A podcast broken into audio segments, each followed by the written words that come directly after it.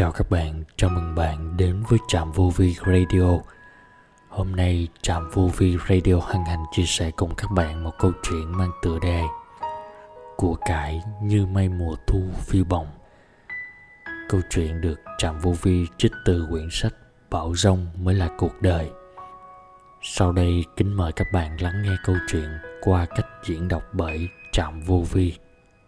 Của cải như mây mùa thu phiêu bồng nếu ai đó thật sự hiểu nguyên lý vô thường, họ sẽ không có sự bám chấp mạnh mẽ với của cải vật chất người giàu quả là một minh họa tuyệt vời cho nguyên lý vô thường số lượng tỷ phú ở Trung Quốc giảm nhanh chóng giữa năm 2008 và 2009 do khủng hoảng kinh tế.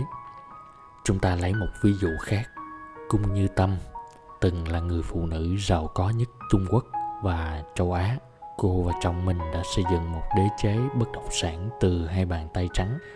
Năm 1997, cô được đưa vào danh sách tỷ phú đô la, có tài sản cá nhân lên tới 7 tỷ đô la, giàu hơn rất nhiều so với nữ hoàng của nước Anh. Tuy nhiên, sau đó chồng của cô qua đời, bỏ mặt cô phải tranh chấp pháp lý với bố chồng mình trong suốt 9 năm. Cuối cùng cô đã chiến thắng nhưng nó chỉ mang lại cho cô một chút ít lợi lạc cô chết vì ung thư chỉ sau một năm rưỡi. Những câu chuyện như thế này nhấn mạnh vào sự quán chiếu của Mifran Rinpoche. Thân thể giống như bong bóng trong nước, sự giàu có giống như mây mùa thu phi bồng. Thật là xấu hổ khi mọi người bám chấp vào sự sang trọng, giàu có và địa vị và rằng chỉ có một số người thật sự hiểu điều này trong bài ca thức tỉnh thế giới của thiền sư Hàng Sơn cũng có nói, Mặt trời vào mùa xuân chỉ thấy những hàng liễu xanh, Gió mùa thu chỉ thấy hoa cúc vàng. Vinh quang và xa hoa là giấc mộng giữa đêm.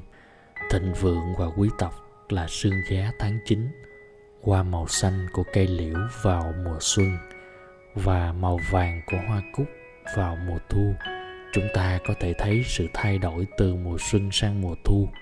Tương tự như vậy, sự xa hoa giống như một giấc mơ tuyệt vời vào giữa đêm. Lúc chúng ta tỉnh dậy, quá sớm, sự giàu có và địa vị giống như băng giá của tháng 9 sẽ tan biến ngay tức khắc. Hãy suy ngẫm những chỉ dẫn của những vị bậc thầy, phật giáo vĩ đại và cố gắng sống hết sức để làm giảm đi sự bám chấp với đối tượng bên ngoài đặc biệt là tiền bạc.